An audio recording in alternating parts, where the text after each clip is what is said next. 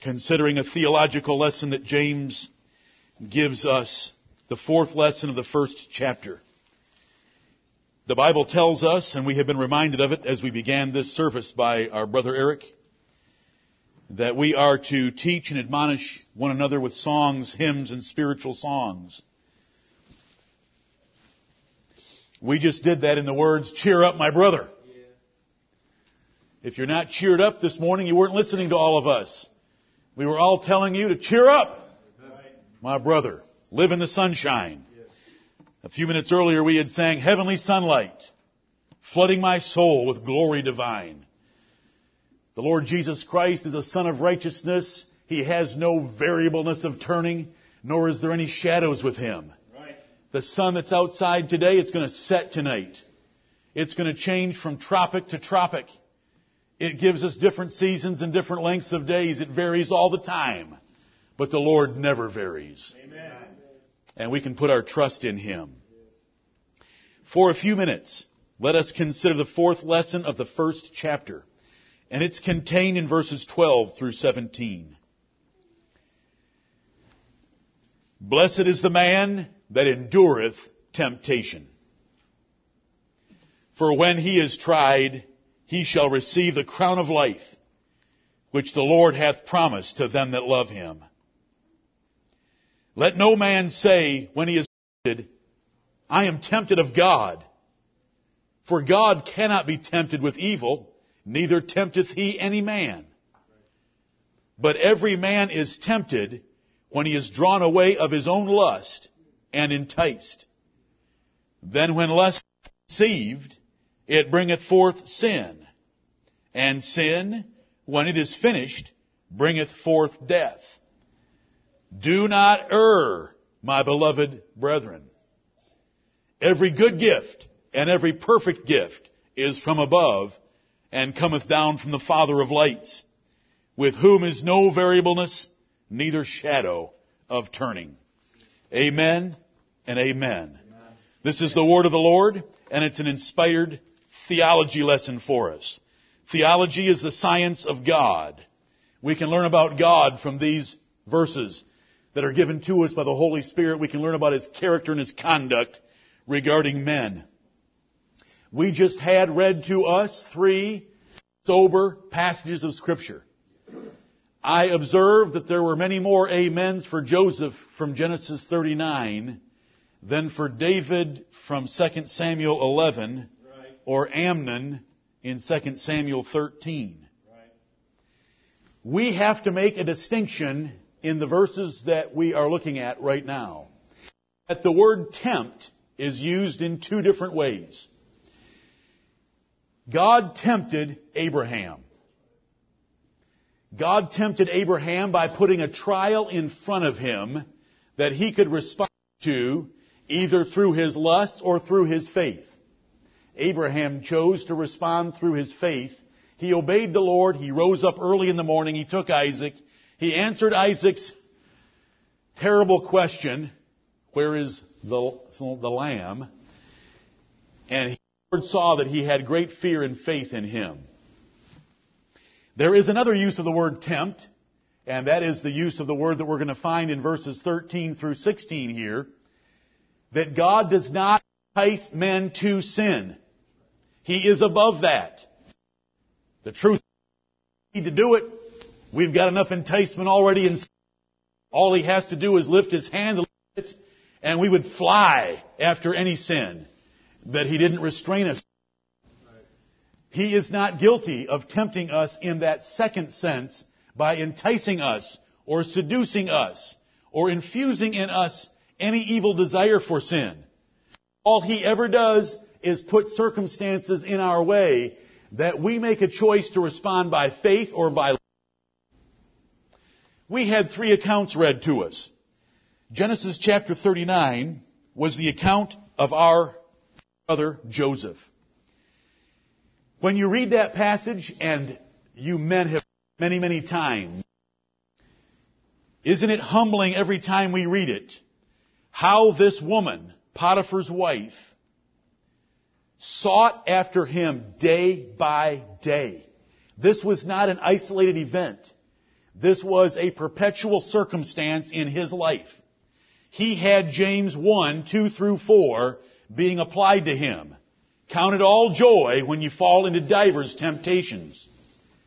God had arranged circumstances for him to be confronted by likely an attractive woman, far away from home, in the prime of his youth, day by day, in the security and privacy of a house, where his master and her husband was not home.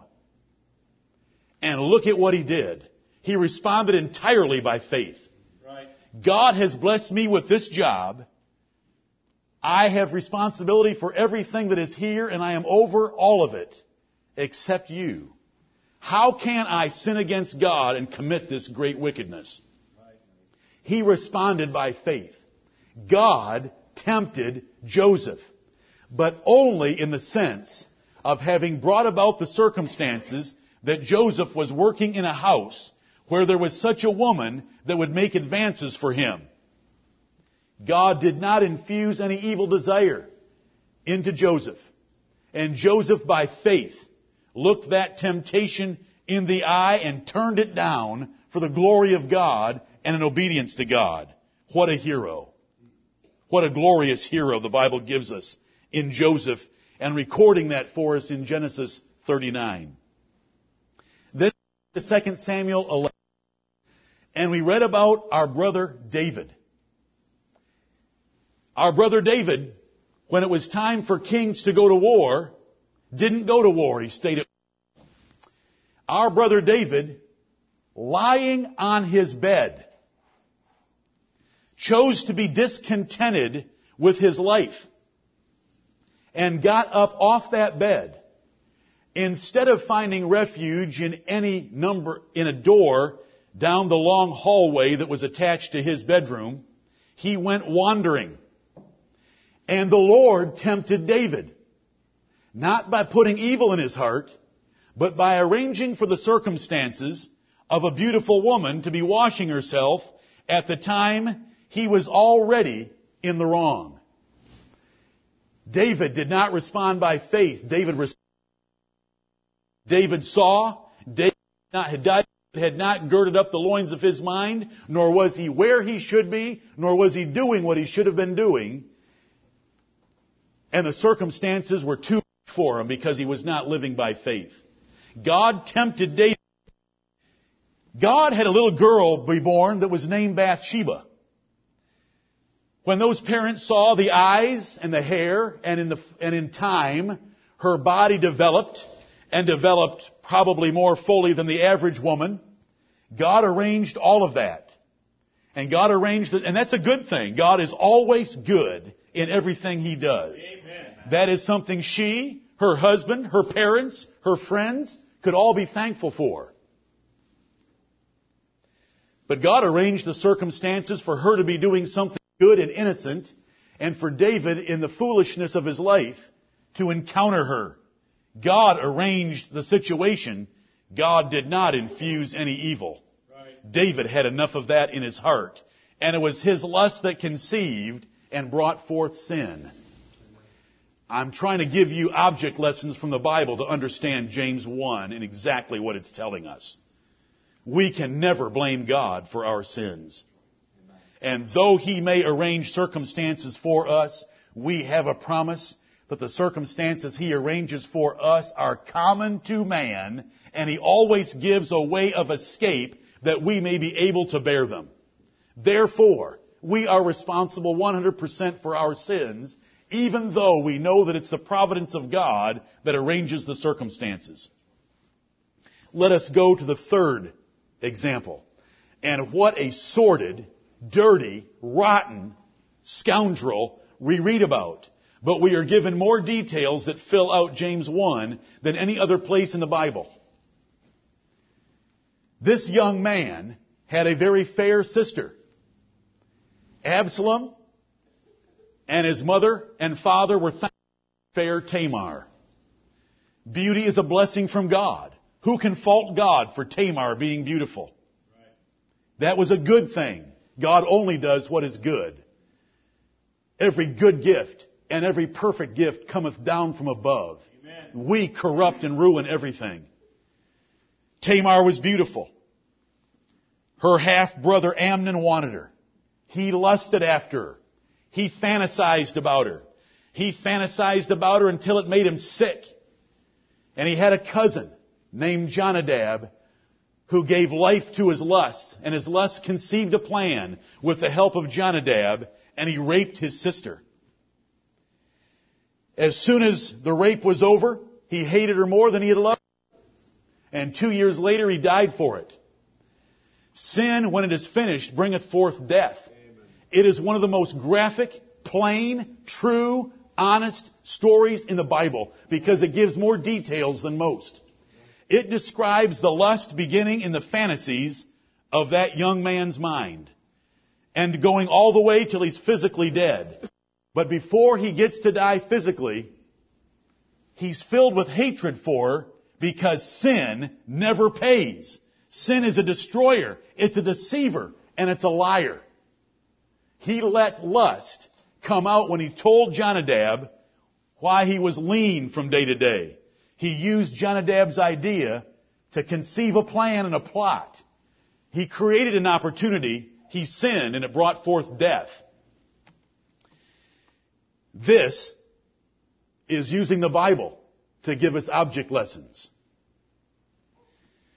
Now let us look at James 1:12 and these verses very quickly. Of course, we could preach a sermon on each of those men and those verses that were read, but I hope their reading and the brief reminding and explanation I just gave you is sufficient. Blessed, blessed is the man that endureth temptation. Who is that? That's Joseph. Joseph endured temptation. He had it stuck in his face every day. He was lonely. And excuse my words, and I mean no disrespect or foolishness by them. He was horny. He was in the prime of life. He was burning up as a young man. He was far from home. She had the wiles of a married woman. But he endured temptation day by day. Did you hear, did you see those words? Day by day. It wasn't once. It was repeatedly. And we love him for it. And he's such a good example to us because of it. Blessed is the man that endureth temptation. It wasn't one day that he said no. It was day by day he said no, that he would not lie with her. And did you notice? Nor would he be with her. He wouldn't even be with her. Young man, listen to me.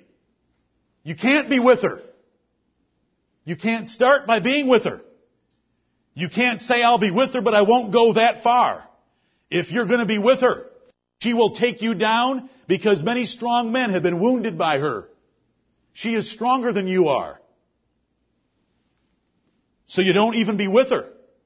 You stay away from her just like the Bible tells you. Right. And Jonathan, I'm not smart enough to plan the three young men. But I appreciate your vote of confidence.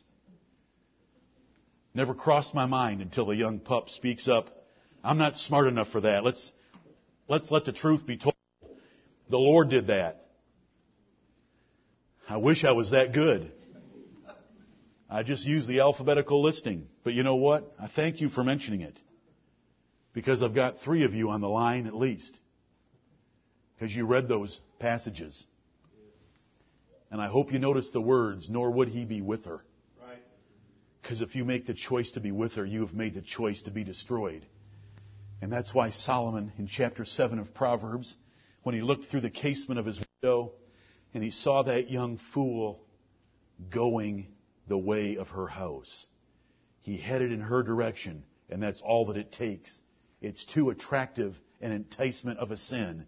You have to stay away altogether. Trust your parents, trust your church, trust your pastor, trust your brothers in this church. Don't even get near them. Don't date them. Don't look at them. Don't talk to them. Stay around virtuous women and let us help you get married. Rather than falling in anything like Amnon did. Thankfully, Joseph was strong. Blessed is the man that endureth temptation. Day by day, Joseph endured it, and he's a blessed man for it, and we love him. For when he is tried and passes the trial, he shall receive the crown of life, which the Lord hath promised to them that love him. Joseph is in heaven. And Joseph is in heaven with a crown of life. He's been given eternal life because he showed that great evidence of eternal life, of enduring temptation, resisting sin out of faith. You know, men may turn down a woman for some other reason. It doesn't count in the sight of God. Joseph turned down the woman because of what the Lord had said. That that would be a great sin in the sight of God. And so it was enduring temptation in the way that God approves and he received the crown of life. Brethren, the trial of our faith occurs every day. We face temptations, but it's in facing those temptations and not letting our lust react, but rather our fool, our faith, our faith respond to those temptations that's the evidence of eternal life. It's adding patience to our faith. It's showing the patience of hope. And so, it's the evidence. And here we have a blessing from God. As he introduces a little theology lesson, he says, Blessed is the man that endureth temptation. For when he is tried, and just the trials don't prove eternal life, when he is tried and endures it, he shall receive a crown of life, which the Lord hath promised to them that love him. What is the great motive that keeps men saying no to Mrs. Potiphar's? The love of God. If you love God, you would never do such a thing that would offend God. If you love God enough, you would never take His Holy Spirit and join that Holy Spirit to a harlot, as 1 Corinthians 6 describes. It's the love of God that should move men to say, I will endure this temptation. I know that it is sent in His love toward me, and for me to show my love toward Him, I will bear it up because I trust Him. And so we win a crown of life as the reward for enduring temptations to sin and responding by faith. We don't earn our way to heaven. No one should misunderstand me. But the Lord sets forth these crowns as rewards in the descriptive language He uses to encourage us to endure the temptation. Verse 13. Let no man say when he is tempted, I am tempted of God. I don't care how strong the temptation is. I don't care how much the lust may be burning in you. Don't blame God for it. Blame yourself. You have heated your lust up to a level that's causing you trouble, not the Lord. Let no man say when he is tempted, I am tempted of God. And at this point, we have gone to a new use of the word tempt. We have gone to a meaning of the word tempt, an enticement to sin, an infusion of evil, a seduction to sin. God does not do that because God is not tempted that way and neither tempts he any man that way. And no man should ever reason that way. This is how corrupt we are. When the Lord begins to apply the furnace of affliction in our lives, we respond in all sort, by, in, the, in our flesh. We respond in all sorts of wicked ways. We get angry. You know, this morning when I said people get angry at God, you've heard about them. I hope you never have. I hope you've never got angry at God and so that even to say the words or to hear the words is hard for you to bear. It's hard for me to say them. I can't imagine it to get angry at God. I can imagine a lot of things. Trust me. But I can't imagine getting angry at God. But when we're pressed with the fire of affliction, men respond in all sorts of evil ways. And one of the ways is to blame God for the desire they have in their heart for this thing that they should refuse. And so we get a little lesson in theology. You want to learn about God? James is going to tell us by the inspiration of the very Spirit of God. Let no man say when he is tempted, I am tempted of God. And no longer are these merely circumstances or afflictions or troubles or situations. This use of the word now is, and we're going to see it defined, the desire from the inside, the enticement for sin. God does not do that. God can make a Mrs. Potiphar beautiful, and God can arrange for Joseph to be bought by Potiphar when he was sold by his brothers into Egypt. But God hasn't done anything in the way of enticing Joseph to that sin by the lust that first must occur before sin occurs. The rest of these verses are going to tell us that. We want to understand the difference. When it says God cannot be tempted with evil, God can be tempted in the other way of circumstances trying Him. If you go read your Bible, you'll find in the Old Testament that Israel often tempted God. How did they tempt Him? By behaving in such a way that it gave Him the circumstances of considering judgment. But never was God tempted by having a desire to do evil. And God never does that to any man. He does not put evil in man's heart. He does not stir up lust in a man's heart. He may arrange circumstances, but he does not put that desire in our hearts. And we're to know that about God right here. Right here in the middle of this consideration about temptation, we're to understand the nature, character, and conduct of God so that we would never accuse Him of being the cause of our lusts. The desire that is inside of you came from you, not from God. The fact that He put something good in your path, something that in its own right is not evil, but your abuse of it becomes evil, that's your fault, not His. Let no man say when he is tempted, I am tempted of God. Never say that. God cannot be tempted with evil, neither tempteth he any man. Our Lord is of purer eyes than to behold iniquity approvingly. Our God is so holy, He's thrice holy and He cannot look on sin and even consider doing it. We believe in a doctrine called the impeccability of the Lord Jesus Christ, that He was above and beyond sin. He was tempted in all points like as we are, yet without sin. He faced circumstances. He had women kissing his feet, following him his entire ministry. He lived through the prime of youth. But he was better than Joseph. He never gave in to those sins. Though he was tempted in all points like every young man is tempted by circumstances, by facing an opportunity, but never responding to it in lust, only responding to it by faith. He would never displease his Father in heaven. Let no man say when he is tempted, I am tempted of God. God does not do that, and the shame of it all is, He doesn't have to do that. We've got enough inside us. All He's got to do is arrange the circumstances and lift His grace, and we'll go flying. Thank God for His grace. Thank Him every day for His grace. Pray for Him not to lead you into temptation, but to deliver you from evil. Ask Him, as we just had prayed for us, incline my heart after Thy commandments instead of after covetousness. Make me to go in the way of Thy commandments. Make me to run in the way of Thy precepts. Those are the things we ought to pray because if He withdraws Himself, like He did from Hezekiah, to show Hezekiah what was in his heart, Hezekiah showed the ambassadors from Babylon all the treasures of Jerusalem. Second Chronicles 32, 31 tells us God left him to show him what was in his heart. Verse 14, how do we sin?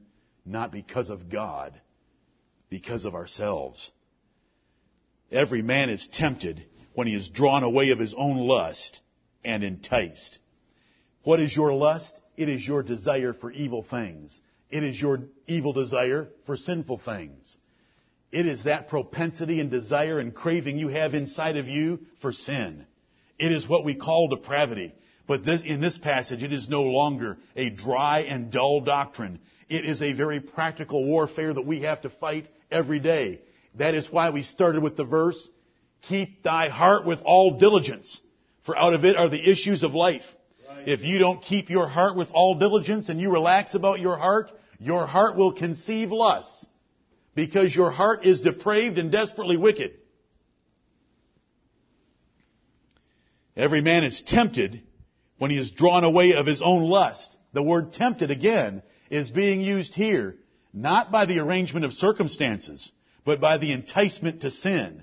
The desire for sin, the beauty of sin is found in our hearts and in our lusts, not in God's arrangements of the circumstances. God tempted Abraham by giving him an assignment that we would think is almost impossible. But notice, it wasn't more than he could bear. Because with the grace of God and Abraham's faith, he bore it. He bore it well. He gave his son such a good answer.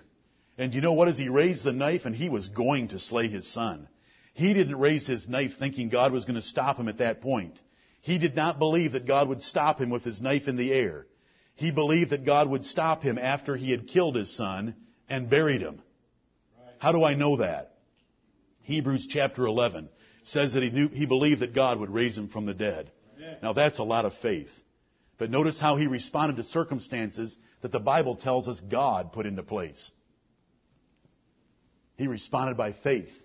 Lust would have thrown that temper tantrum that Hollywood says he threw. He responded by faith.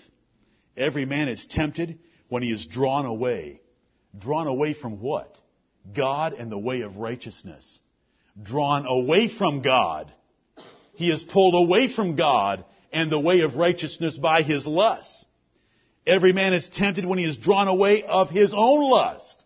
Not God's lust and not a God infused lust, but his own lust. One that we have, and do you know where you got it? From your first birth. We're drawn away from God and righteousness and keeping the path of righteousness and responding by faith to temptations by our own lust. Your own lust. Lust. A craving. A desire.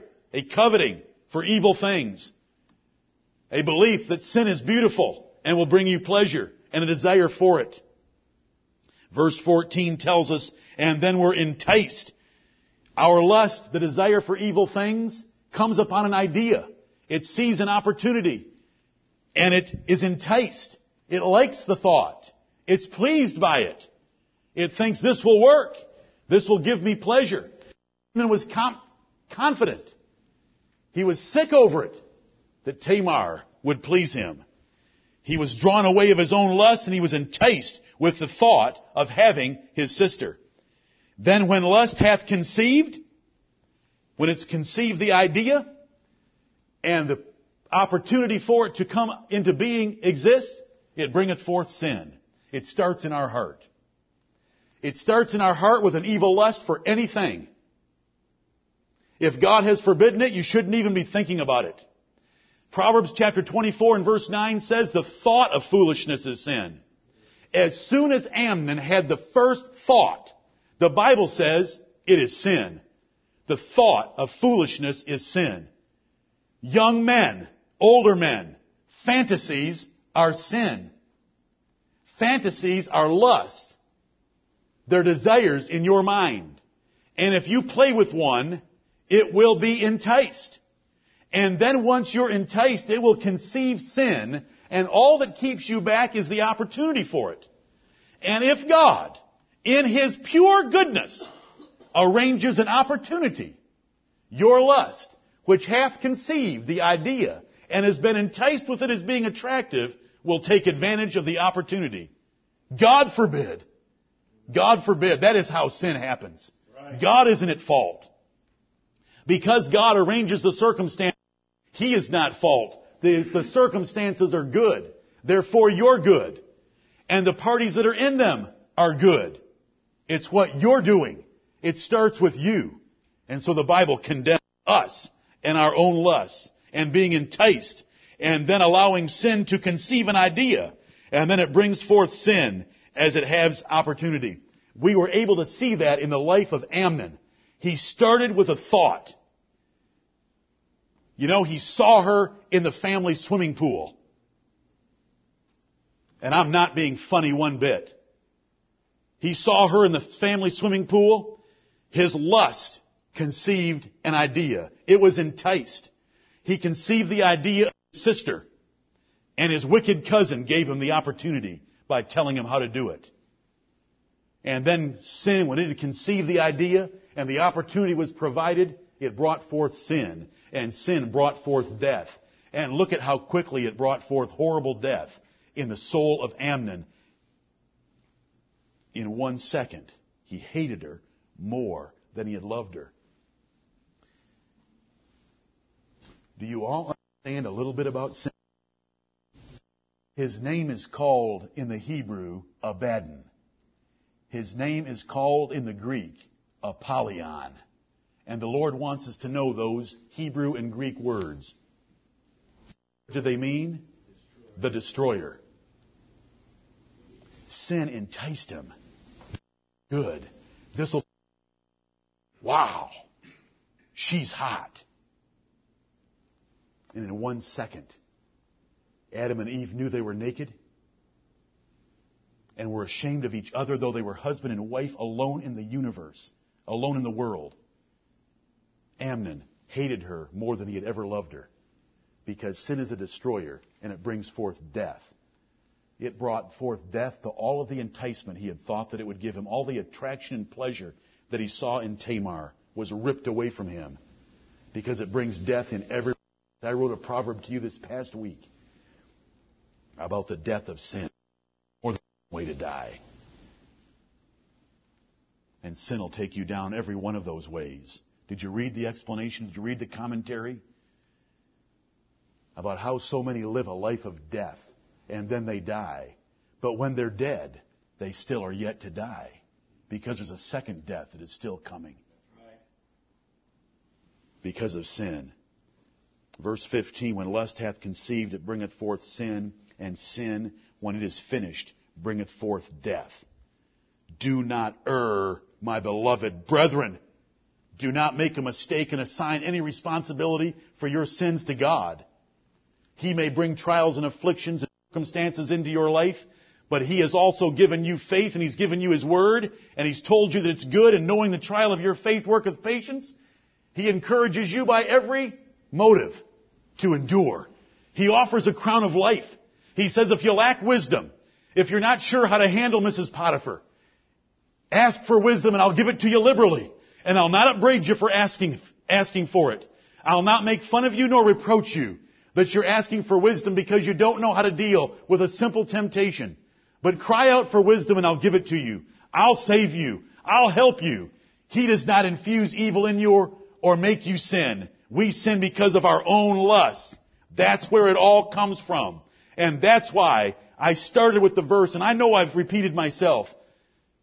Keep thy heart with all diligence, for out of it are the issues of life. If you allow yourself a fantasy of rebellion as a wife, a fantasy for someone you're not married to as a man, a fantasy for coveting something that another has, any type of thought towards sin is lust. You're allowing lust to rear its ugly head. It will be enticed because lust loves sin. And once it's enticed, it will conceive an idea. And if you conceive an idea, and the God of heaven is not superabundant with grace and mercy, He will arrange the circumstances for your conceived idea to destroy your life. Do not err, my beloved brethren. If you've missed the point so far, every good gift and every perfect gift cometh down from above. The only things that ever come from that direction down are good and they're perfect and they're holy and they're light and they're beautiful and they're wonderful and they're precious and they're godly and they're pure and noble. Every good gift and every perfect gift is from above and cometh down from the Father of lights God is light, and in him is no darkness at all. 1 John 1 5. He is the Father of lights. Oh, let thy light and truth lead me. Oh, heavenly sunlight, filling my soul with glory divine. Every good gift and every perfect gift is from above and cometh down from the Father of lights, with whom is no variableness neither shadow of turning. You can look at that any way you want. We sometimes say, I don't even have the shadow of a doubt, meaning I certainly don't have doubts, but I don't even have the shadow of one. And we could say God cannot turn, and it doesn't even have the shadow of turning. But we can also look at the expression Father of lights and think about the sun, as I've already explained to you. The sun, though we think it a very constant source of light, is very variable. God is never variable. He has never sent any darkness down from above. He has never sent any lust down from above. He only sends good and perfect gifts, and they come down from above. Amen. Brethren, everything in life that we're about to go out and face, the temptations that He brings us, those temptations He puts in front of us are done in goodness, and they're good and perfect gifts. They're arrangements of circumstances for our perfection. If we respond to them in faith, we will grow in patience. If we have patience this year and next year, we will have experience. If we have experience, we'll have hope. And He will flood our souls with His love so that we will know that we are His and will never be ashamed. If we respond in lust, it is our fault, entirely our fault, and not God's, because we have taken something good and ruined it. Lo, Solomon said at the end of Ecclesiastes 7, Lo, God hath made man upright, but he has sought out many inventions. God has sent his good and perfect gifts down from above, and we have corrupted them and perverted them. Do not err, my beloved brethren. God is perfectly holy. He's of pure eyes and to behold iniquity. He cannot be tempted with evil, never has been, never will be, and neither tempteth he any man by enticing them to sin. Right. He may arrange some circumstances, but it's the wicked hands of Romans and Jews that killed the Lord Jesus Christ, even though it was the determinate counsel that arranged all the details, so that not a bone was broken and he was hung on a tree to fulfill the prophecies. But they with wicked hands brought judgment on that city of Jerusalem. And so Amnon brought judgment upon himself. David brought judgment upon himself. David could not fault God for making a beautiful Bathsheba. God, David could only fault himself for the lust that was in his heart. And so we have two rules that we part company with. Keep thy heart with all diligence. If you even think about sin, the thought of, the thought of foolishness is sin. If you even think about it, you're already wrong. That's Proverbs 24:9 and Proverbs 4:23. Keep your heart with all diligence. Do not even allow the thought to enter your mind about wickedness. Second, Romans 13:14 make no provision for the flesh to fulfill the lust thereof. Since you have lust so close to the surface, don't give those lusts any occasion to burst forth and lay hold of something and be enticed by it. Therefore, your television, your magazines, your internet, your company, your friends, all that you do, all that you see, David said, wicked thing before mine eyes. Make no provision for the flesh to fulfill the lust thereof. If you cut off opportunities for your lust to be enticed and to conceive sin, you can beat sin. I didn't say you can live a perfect life. I said you can beat sin like Joseph beat sin. Joseph had other sins in his life, but what an example he had. There were two things Joseph had that the Bible teaches us. He kept his heart with all diligence. He knew that out of it were the issues of life. And he wouldn't make a provision for the flesh. He wouldn't even be with her. He wouldn't even be with her. We must make the same two choices. Do not err, my beloved brethren.